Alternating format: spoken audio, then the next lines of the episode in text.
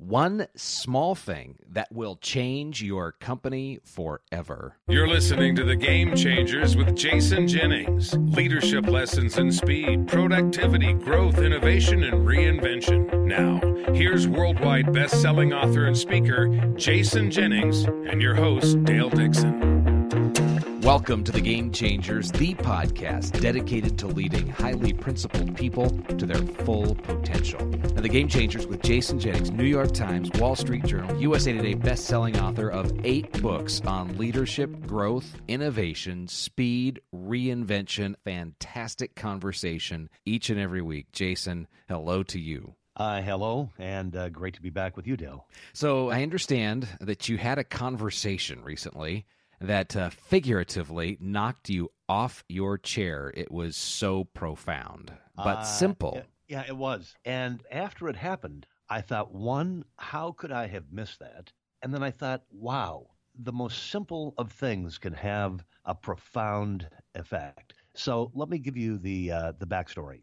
There's a group called Inside Public Accounting. And what they do is basically all accounting firms in the United States, or all the good accounting firms in the United States, are members, and they submit all of their financial data to them. And then the data comes back to them so they can see how they rank against their competitors and employee engagement and profit revenue per employee per year and profit per employee per year. And that exists in many industries. So the Platt Group works with public accounting firms. And uh, they've got this big conference coming up that I'm going to be keynoting this week. And so, as everyone knows, I always talk to the CEO. And then the next thing I do is I conduct about 10 or 12 other conversations with people who are going to be at the event. So this week, I was making those calls. And one of the calls was scheduled with a woman by the name of Patsy O'Brien.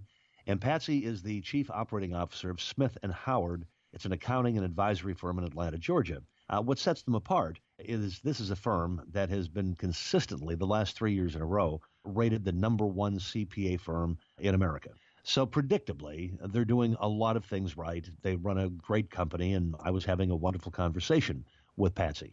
And we were just about to conclude the call, uh, and I was about to say goodbye when she said, Oh, hold on, wait a minute. There's one more thing I need to tell you about, uh, something we do here before we wrap up. And then she told me what they do.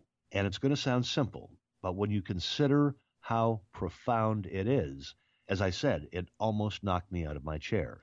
She said, As you might imagine, she said, we have lots and lots of meetings in this company. And she said, many years ago, we started doing something. It just seemed to be common sense. She said, every meeting, whether it's with two or three people, or whether it's a big firm wide meeting, or it's a meeting of uh, 10 partners in the company, every single meeting we have, we begin by doing the exact same thing. Somebody takes out the firm's values and reads them aloud for the assembled group. And I went, wow, imagine the power of that. And then she went on to add, she said, you know, we've never had a decision that we had to make that could not be made very easily in a meeting in accordance with the values of the firm. Now think about the consequences of a company, small, medium, large, whatever size, beginning every meeting by giving the guiding values to somebody and say, here today, you be the lector. Here today, you be the reader of the values. And just imagine how present that would cause everybody in the meeting to be. Just think how reflective that would cause everybody in the meeting to be. And so I thought I would also share with you the firm's eight values. I think they're great eight values, but the values are not as important as what they do with them. They begin every meeting by having somebody read them. So here are their values Number one, our clients' interests will always come first. Number two, we help our people be the best they can be. Number three, we are committed to excellence in every single thing we do. Number four, we have integrity and we live our values. Number five, effective leadership is crucial to our future. Number six, it's passionate service that drives our growth. Number seven, profitability is crucial to our future. And eight, we grow stronger together. Now, as you and I have talked about having a set of guiding values, guiding principles before, I don't think it's as important as what those values are, is that everybody in the company or the firm knows what those values are and is empowered to make decisions in accordance with the guiding principles. Because one of the things it does is it pushes decision making downward Uh, you don't have to reinvent the wheel every time you have to make a decision. You don't get engaged in paralysis by analysis every time a decision has to be made if everybody knows, believes in, and practices the guiding principles of the organization. So I happen to think that Smith and Howard's values are a great set of values, but I don't think that's the most important thing about them.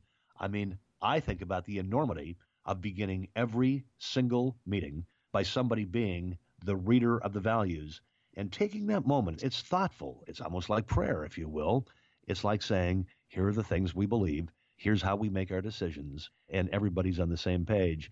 And I've been thinking about this a lot, and then I'll I'll let you ask a couple of questions. But I've been thinking about this a lot, and I did not get into this with Patsy O'Brien, but I can just imagine in an organization like Smith and Howard, if you hired somebody and they were working in the firm and they said, "I think those values are you know just a bunch of junk," Well, I mean, I would say that that person would not be employed by the firm. Just imagine the power of having everybody in an organization united around a set of guiding principles and values. So there you go, Dale. It is so simple. Begin every meeting by having somebody read your guiding principles and guiding values.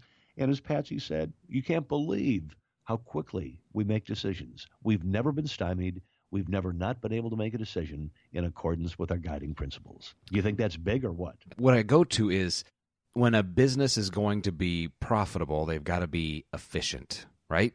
And you talk about an efficient way to make decisions. Uh, as I read through those, as I listened to you give those, I just thought about any question that comes up for that leadership team. They can usually point back and get a North Star really quick by looking at those values. Our clients come first. We help people be the best they can be. We're committed to excellence, integrity, effective leadership, passionate service drives growth, profitability, crucial. We grow stronger together. So I see it's just a fantastic decision making tool. But for the business, let's do a little bit of a recap and go back to some previous episodes way back in the playlist. But uh, for the company that says, you know what, I don't feel like our values, our guiding principles are where they need to be. How does that leader start identifying the list for his or her business? I think the leader, my experience, and I mean, this is something that myself and my research teams have studied, asking the question, where do the guiding principles come from? Well, generally, the companies that we've studied, the guiding principles really came from the founder or the first generation of leadership. They said, these are the things that are important to us. I think of uh, J.M. Smucker, this remarkable company.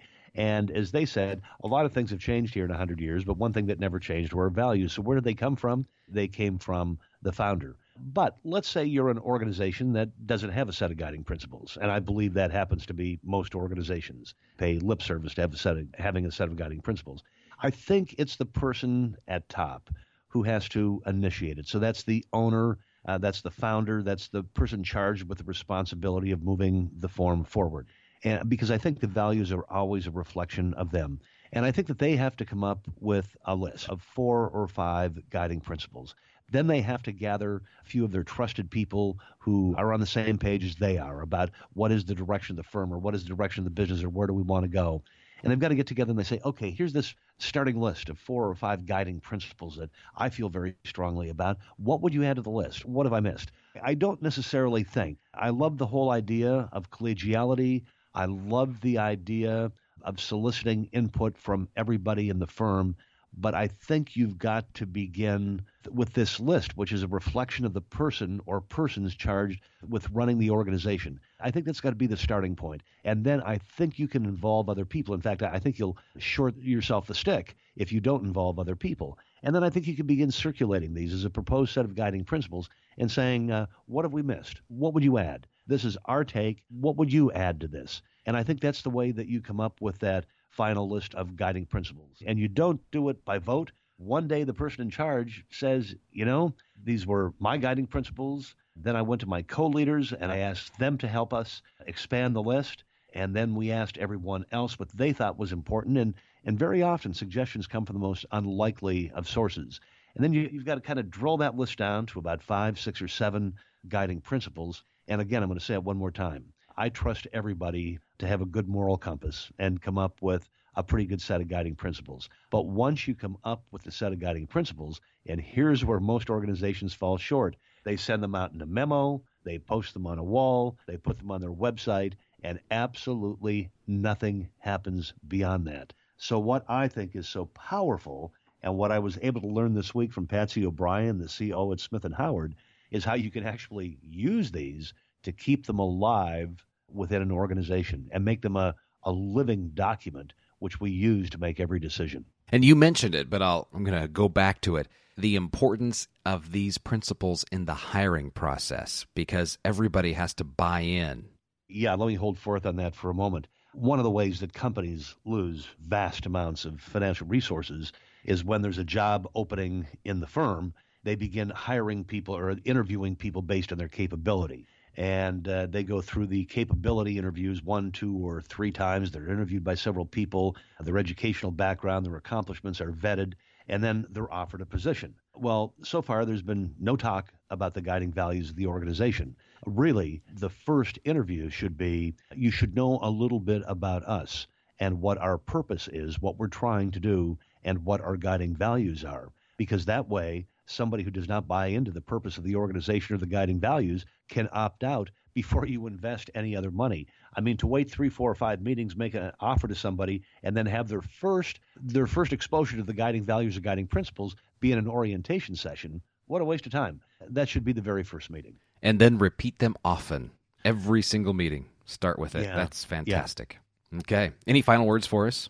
Yeah, I mean, if anybody else has any other ideas, I mean, we write about it broadly in a couple of my books about making the guiding principles or guiding values this this vivid living document with an organization. Uh, if anybody else is aware of people who are doing something like Patsy O'Brien is doing at her accounting firm, love to hear them or hear from them. And uh, I'm all over email 24 7. It's uh, jason at jason-jennings.com. And uh, listen, it's a holiday season coming up for almost all of the world's major religions. Time for gift giving.